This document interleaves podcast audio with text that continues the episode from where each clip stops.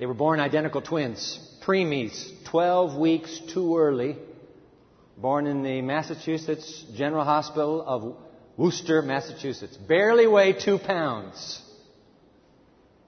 Little sisters, Kiri and Brielle Jackson. Now, Kiri snapped right into it. She began to gain weight. She slept nicely at nights, doing fine. But little Brielle, not doing well. For some reason, her weight, her weight was, was, was not gaining. Her, her blood, oxygen level in her blood was low. She had breathing problems. She had heart rate problems. Four weeks into Brielle's journey through life, crisis. Her stick arms and a tiny little face turned bluish gray. Her respiration went off the charts. Heart rate up. She got the hiccups, a sign of dangerous stress for that tiny little body. Neonatal intensive care unit nurse Gail Kasparian tried desperately to stabilize Brielle, all to no avail. Then she remembered something a, a, a colleague of hers told her once. A common practice in Europe, forbidden in this country, it's called double bedding multiple birth babies, especially preemies. Now, in her hospital, against policy. Why? We're afraid that twins might pass some sort of infection between each other, so they're in separate uh, incubators.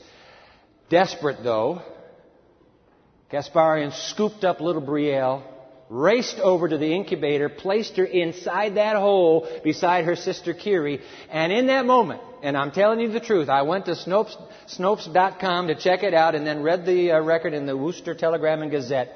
In that moment, when Brielle snuggled up to Kiri, her blood oxygen levels suddenly soared. She began to breathe easier. Her crying stopped, and her, her, her skin began to turn back to that normal pinkish complexion. Somebody snapped a picture in that incubator. Life magazine picked it up. Reader's Digest picked it up, and you can understand it's all over the web today. In fact, these little twins became so famous that, and that picture became so famous that the parents had to get an un- unlisted number. People kept calling, how the little girls doing? Well, the little girls are doing fine. And here's the picture of them in that incubator. The picture circulated for a while, and then it was given a formal title. It's been called The Rescuing Hug. Proof enough, photographically and medically, that we really do need each other. I reread the story to Pentecost in Acts chapter 2, and lo and behold, I am startled to discover at the end of the story in Acts 2, there is a rescuing hug. I had never seen it before. We have to go back to where we were last Sabbath, go back to Acts 2, because look at, Tucked away there in the ending is the strategic secret to a primetime generation. That would be you living in primetime history, and that would be now. Open your Bible with me, please. Acts chapter 2. You didn't bring a Bible. Oh boy, grab the Pew Bible right in front of you. Acts chapter 2. You got to see this for yourself. Acts chapter 2, we'll pick it up where we were uh, last week together. This is Pentecost. Acts chapter 2. Verse 1, I'll be in the today's New International TNIV. If you grab the Pew Bible, it's the New King James. Whatever translation you have is fine. Just make sure you have a translation. You're listening in the overflow room, grab a Bible there. Acts chapter 2, verse 1. When the day of Pentecost came, they were all together in one place. That's the whole point of this kind of praying. You can't do it in your bedroom at home. You can't do it in your dorm room. This kind of praying has to be done in a group. They were all together in one place. That's why we have house of prayer. All together in one place. And suddenly, verse 2, a sound like a blowing of a violent wind came from heaven and filled the whole house where they were sitting. We unpacked all of this last week, so we'll keep reading. Verse 3, they saw what seemed to be tongues of fire that separated and came to rest on each of them. All of them, verse 4, were filled with the Holy Spirit and began to speak in other tongues as the Spirit enabled them. For 10 days, ladies and gentlemen, let me remind you, they have been in that upper room, in this house of prayer, and they have been praying and praying and praying. What have they been praying for? They have been praying for the passion of God to become their passion too. How do you know that, Dwight? Because of Pentecost. Do the arithmetic. Fifty days earlier from Pentecost would be Passover, the Feast of the Unleavened Bread. What happened in Passover? The divine Passover Lamb of God is lifted up, and Jesus says, When I am lifted up, I will draw all people to me, and boom, to a gasping universe. Universe, mind you, the earth is not watching. To a gasping universe. The all inclusive, all consuming, supreme passion of God is finally, irrevocably revealed. And that is, God has a passion. His hottest and f- most fiery passion is for lost earth children. They sought. 50, day, 50 days later, 10 days after Jesus has left, those 10 days after Jesus left, they are praying and praying and praying. God, give us your passion. Please, I'm pleading with you. May I have your passion. I can't be a witness. I cannot reach this world for you unless you give me your passion. For 10 days, they're claiming the last words Jesus spoke to them before he ascended. Just turn the, turn the page back. We, we were there last week as well, verse 8 of chapter 1. You remember this. Jesus said, look but you will receive power. I'm telling you guys, you wait upon, you wait upon God you pray, you're going to receive power. Verse 8, when the Holy Spirit comes on you, and you will be my witnesses. Something's going to happen to you. You will have new fire. There will be a passion in your soul that was not there before. It'll be mine. You will be my witnesses in Jerusalem and in all Judea and Samaria and to the ends of the earth. For ten days they have been claiming this promise, and boom! While they're in group prayer, they're not at home, sleeping at night. They've come back for group prayer. While they're in group prayer, the heavens open and tongues flaming. The very gift they were seeking. God, loosen my tongue for you. And they receive the outpouring of the Holy Spirit. Now, let's move to that rescue hug ending in this story. All right? So last week we read uh, verse 14, didn't we? Then Peter stood up with the eleven, and he raised his voice and he addressed the crowd, fellow Jews and all of you who live in Jerusalem, let me explain this to you. Listen carefully to what I say. Verse 15. These people are not drunk as you suppose. It's only nine in the morning. Come on. Verse 16. No, this is what was spoken by the prophet Joel. Verse 17. In the last days, God says, I will pour out my spirit on all people. Your sons and daughters will prophesy. Your young men will see visions. Your old men will dream dreams. Some of you are thinking, I am so old, there is no Holy Spirit for me. My friend, you are so wrong. If you're thinking, I'm so young, there's no, you're wrong as well. By the way, that's why when Pioneer worships, we worship all together. We don't put young adults over here. We don't put teenagers over here. We don't put children over here. We don't put the senior citizens over there where they all have hearing aids. We all come together. Because Joel and Pentecost are about everybody together. Not all of us corralled in our little playpens. We don't need that. We need cross cultural, cross generational worship and prayer together. And that's what happened. And oh boy, look at that. Now, verse 22. Now he's moving to, this is the, this is the heart of a sermon. Verse 22. People of Israel, listen to this.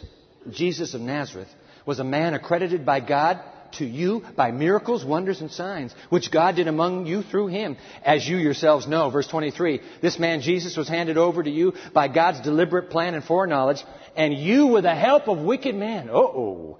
You put him to death by nailing him to the cross. But, verse 24, God raised him from the dead, freeing him from the agony of death because it was impossible for death to keep its hold on him. Now, verse 36. Therefore, let all Israel be assured of this. God has made this Jesus whom you crucified both Lord and Messiah. Hit the pause button right there. I got to ask you a question. Help me out here. I'm a little confused. Is this the same Simon Peter who 50 nights ago crumbled with a query of a fair maiden who said, Hey, wait a minute, wait. Aren't you one of this Jesus guy's followers? Is this the same Peter who reached into his fisherman's book of obscenities and turned the air blue? I never knew that blankety blank blank blank man of my life. Is this the same Peter who was gripped by fear? So insecure so unconfident, so unable to say a word in public except curse. Is this the same guy? Apparently, when the Holy Spirit comes into you, inarticulate though you may have been, timid though you are, fearful though we all are at times, no matter how it is inside, when this Holy Spirit comes upon you, apparently that little orange tongue is a promise that I'll take your tongue and I will give a witness through you that no other human being at this moment could give but you. St. Peter. Apparently, the Holy Spirit can turn a coward into a champion for Christ. Good news for you and me, thinking, well, you know what, this prime time series, I don't think it's going to be able to really help me. Please. All it takes is your praying, your pleading to be filled with the Spirit of God and the passion of God. And by the way, get this.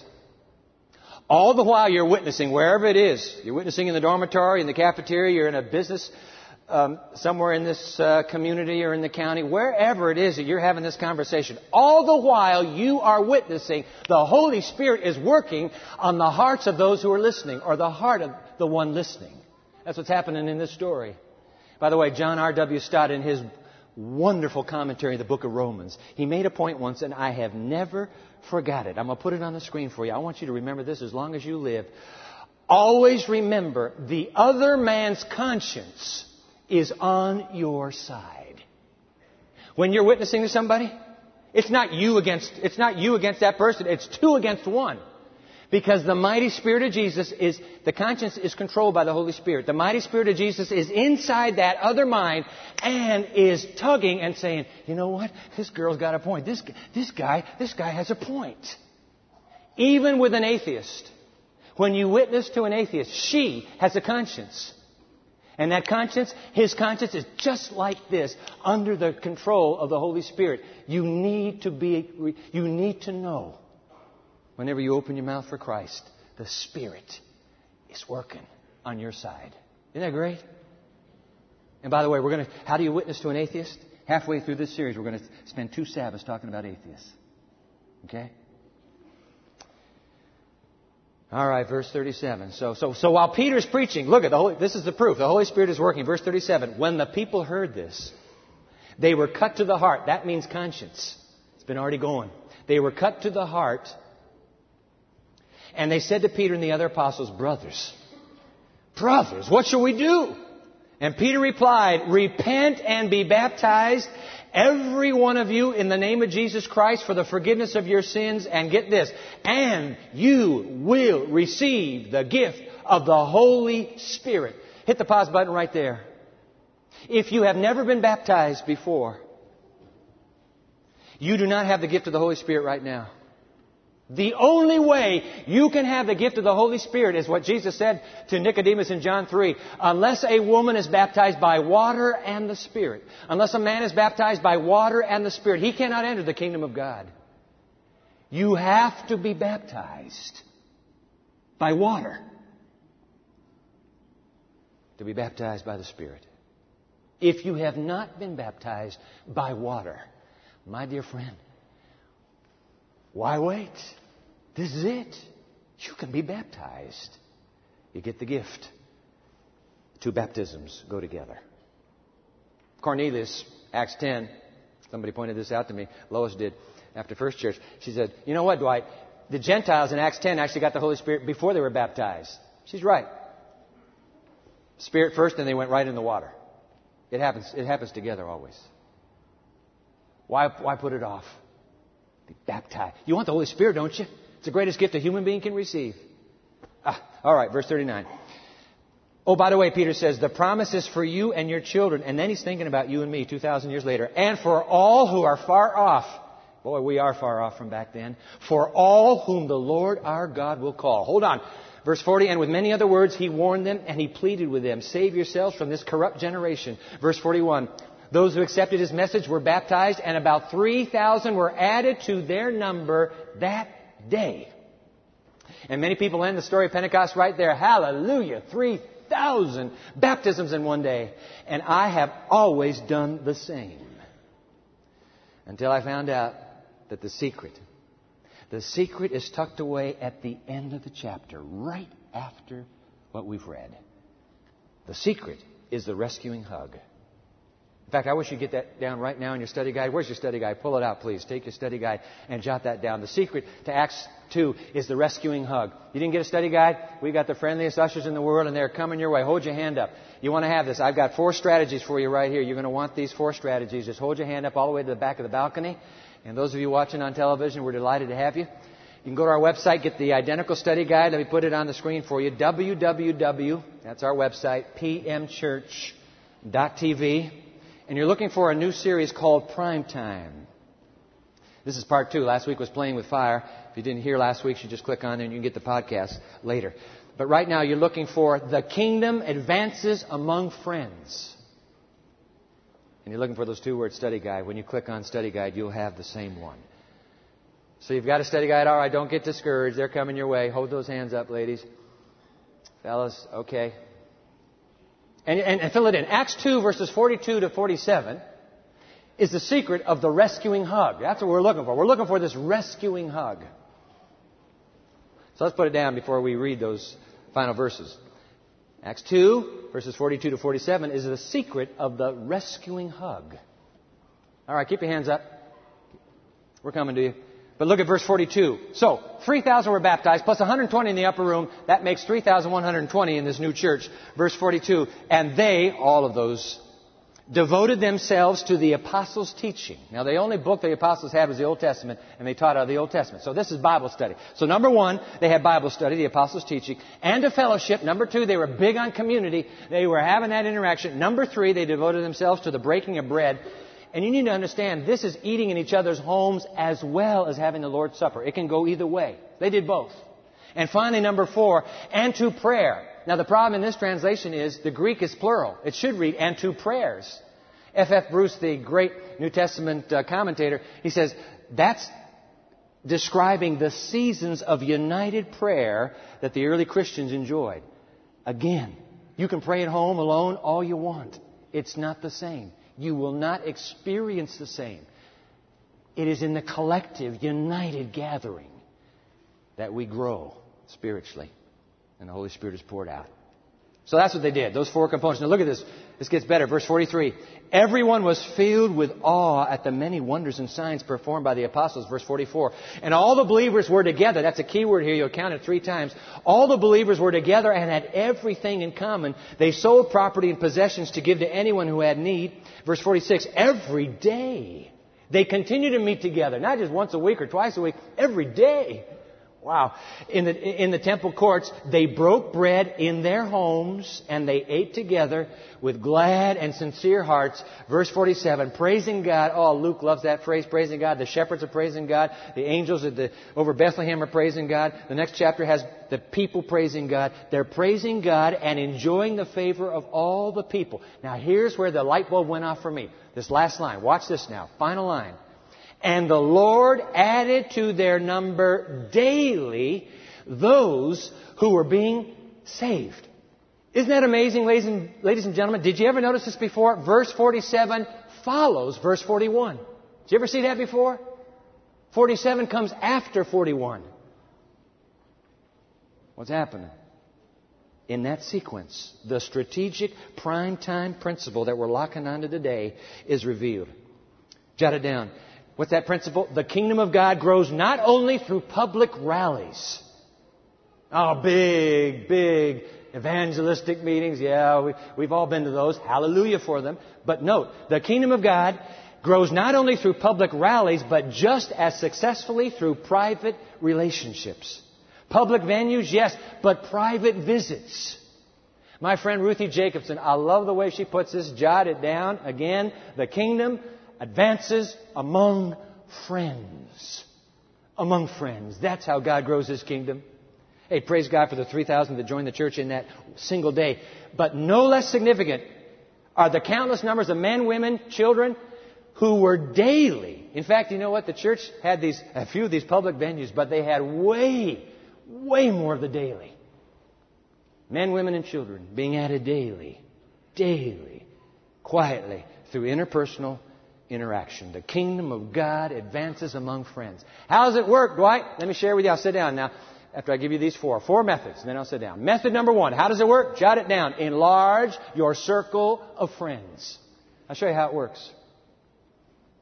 Enlarge your circle of friends. So, who are the friends that God is hoping and praying that He can reach through you because of your, your, uh, your gracious, very unique and personal kind of witness. Who are the friends? Listen, I don't need to tell you who your friends are. You already know who your friends are. But so that you won't forget, let's do this right now. Let's take a moment and write down on our study guide, write down the friends you have who are lost. They have to be lost. I don't want family members. These are friends. Not children, not parents and uncles and no, these are friends.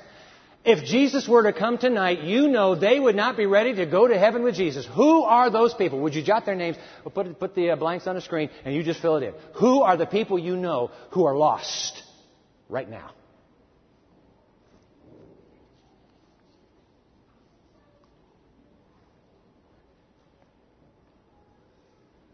I see some of us, we, are already looking up. That, that wasn't very long. You know what? We probably don't need a lot of time to filling out a list of the lost people that we are friends with because we don't have very many friends who are lost, period. Bill Hybels' wonderful book, Just Walk Across the Room. I'm reading that book right now, and in this book, he shares two graphs. And you see in your study guide where it says graph one, graph two. Let me put the graph on the screen for you. Let's take a look, please, at graph one. Interaction with people far from God. Now, you see that? The years walking with Christ? That's when you accepted Jesus and you became a follower of Christ. And year one, year two, year three, year four, and all the way down. You see that, that graph? When you accepted Christ, you, let's just say you knew 20 people at high school, at college, at, uh, at work, 20 people who are lost. But notice what happens to that graph. Where, where is the line going? As every year progresses, isn't that a reality of our lives? We know less and less people who are really lost. Is, is, is he onto something here?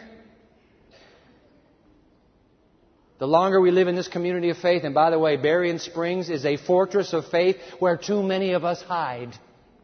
The longer we live, the less number of people you can count on one hand who I know are lost and are my friends. Oh, you can name everybody in the town if you want, but not one of them is a friend of yours. Bill Hybels puts it this way this trend spirals downward year after year until Christ followers face their dying day and realize they have become completely insulated in an evangelism void vacuum. There's just no soul winning taken on happening at all. Because I don't know anybody who's lost. And then he describes how you and I Oh boy, does this sound familiar. He describes how we horse trade with God. All right, God, I got a deal for you. Here's what let's do. Let me put it on the screen for you. These are Hybels' words. But here's my deal, God. I will get all, I will get all over spiritual development. Man, I'm going to be really into developing myself spiritually. I will be a Bible knowledge hound.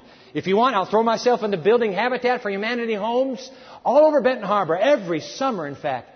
And I'm going to climb all over volunteerism. If there's a ministry fair coming, I'm signing up. I'm going to show up at church five nights a week if you ask me to. I'll even go to house of prayer. You let me off the evangelism hook and I'll prove my love to you in a half dozen other ways. If it kills me, that's my deal.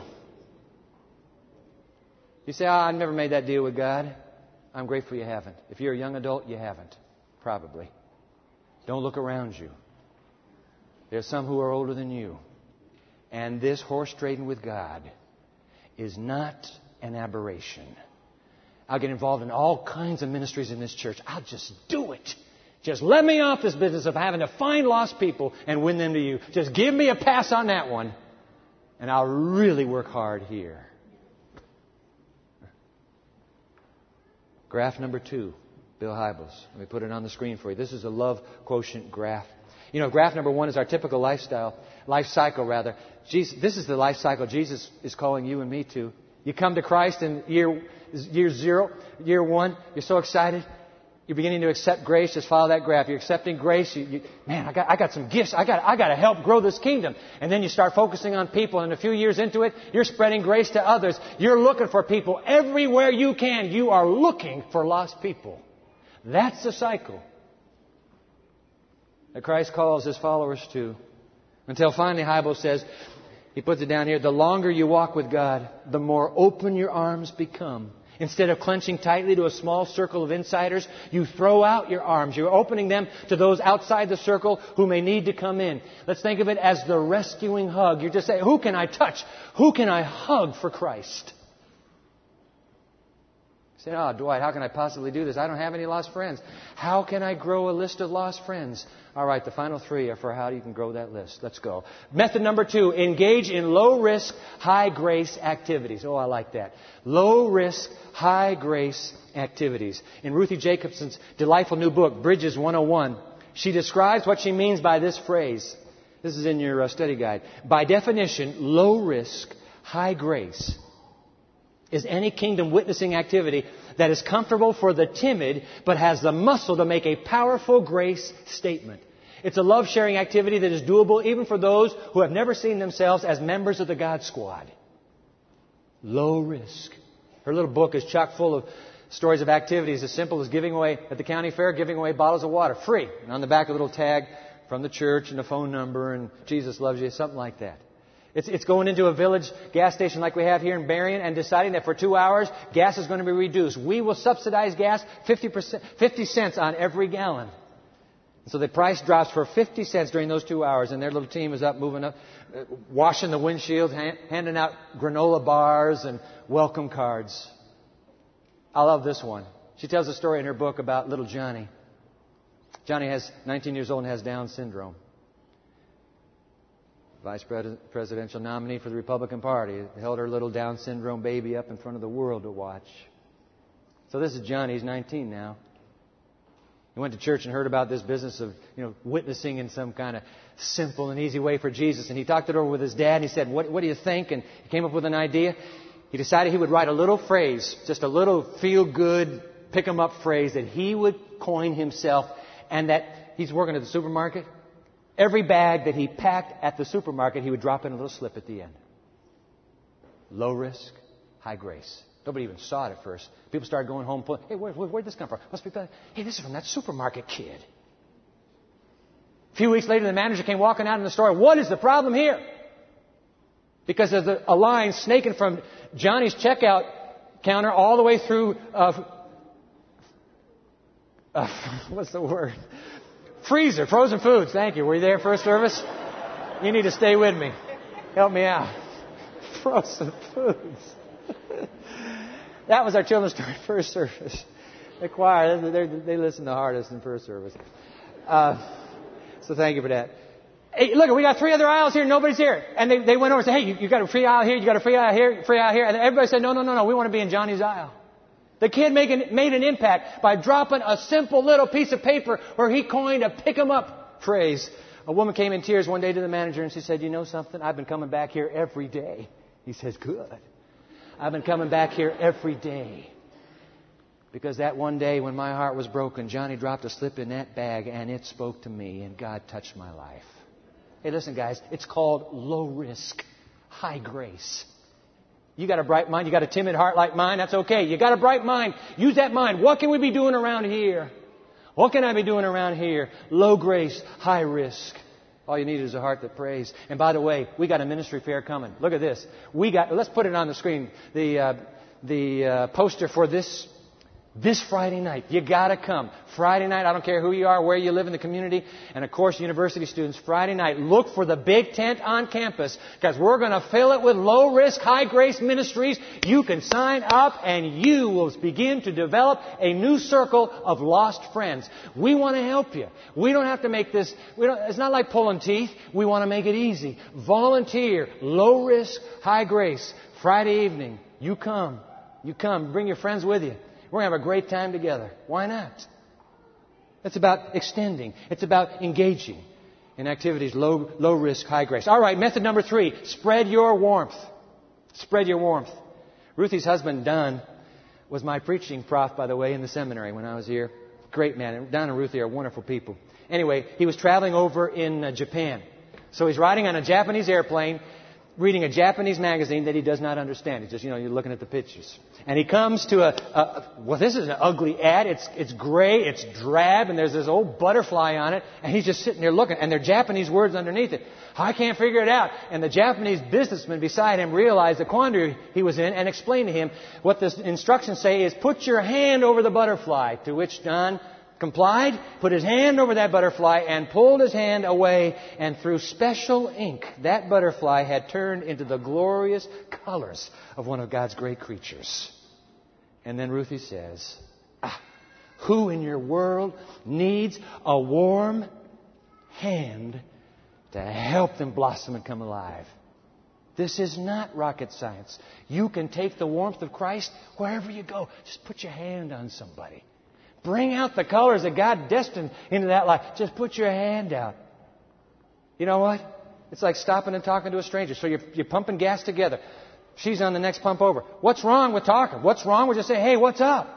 You're just stopping to talk. Maybe it's a little old lady crossing the street. You, you race over to help. You're in the cafeteria. Now, boy, I tell you, it'd be great when they get the full cafeteria going because it's very crowded downstairs, as you know. But even so, you will find people in the crowd who will find a place to be all alone. You know why? Because they don't have anybody to sit with. That's why. It's not like they're hermits. They just don't know anybody.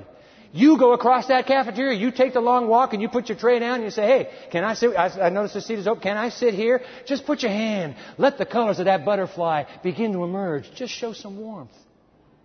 You at the laundromat? A lot of laundromat usage in a university town like this. Talk to the people who are in the laundromat. Spread the warmth.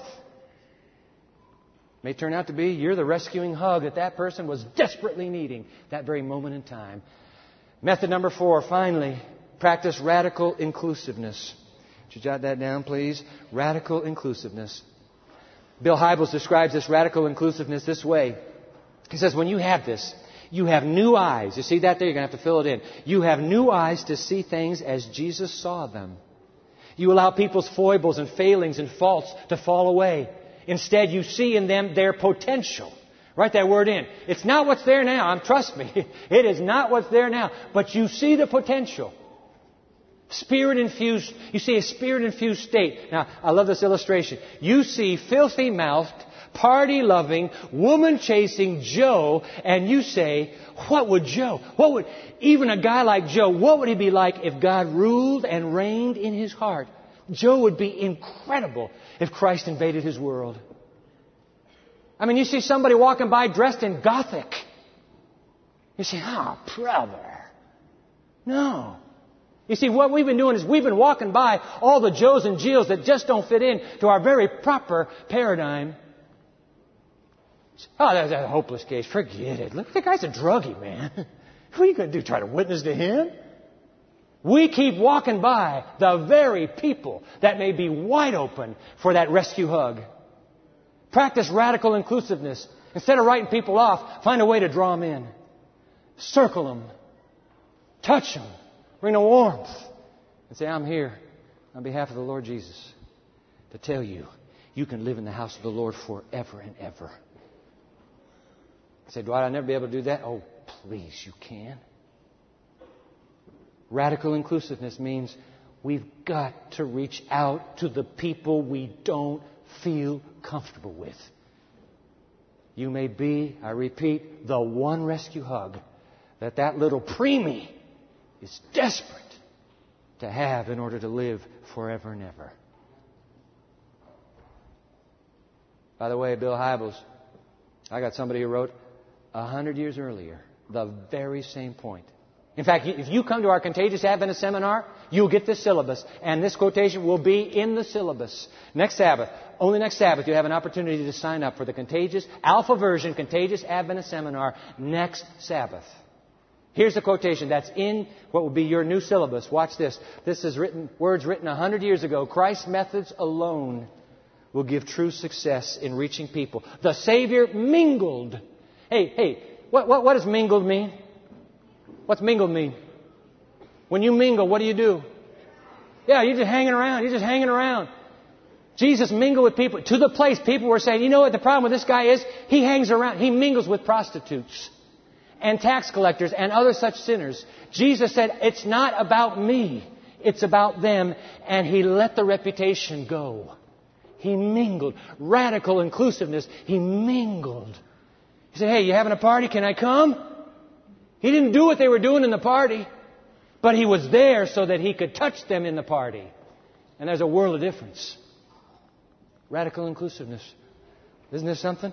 He mingled. The Savior mingled with them as one who desired their good. He showed his sympathy for them. He ministered to their needs. He won their confidence. And then he bade them, hey guys, girls, follow me now.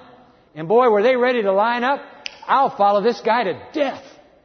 Because he won them. He won their friendship. The kingdom of God advances among friends. Not among strangers. Among friends. Ladies and gentlemen, prime time one, Pentecost one. If it worked that way with Pentecost one, don't you suppose that prime time two, Pentecost two, it's supposed to work the very same way? The kingdom of God advances among friends. I want to be, I want to be that kind of friend. I want to be that kind of a friend to the human race, don't you? Now, don't you?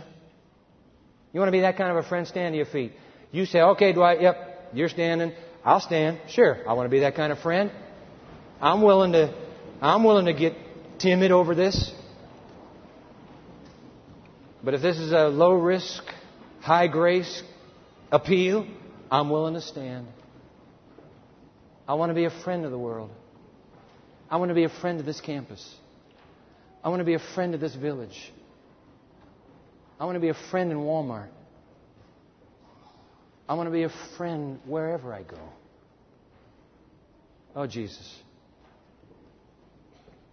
This isn't rocket science, is it? Simply being like you. It's the way you were. Radical inclusiveness, that's the way you lived. You mingled among men and women and young adults, and you said, hey, what's up? And you hung there. You stood there. You were a friend there. We stand because we want to be friends too. We want to be friends to those in need. Jesus, take this humble little tiny response that we're making and grow it and fill us with your passion for lost people, I pray.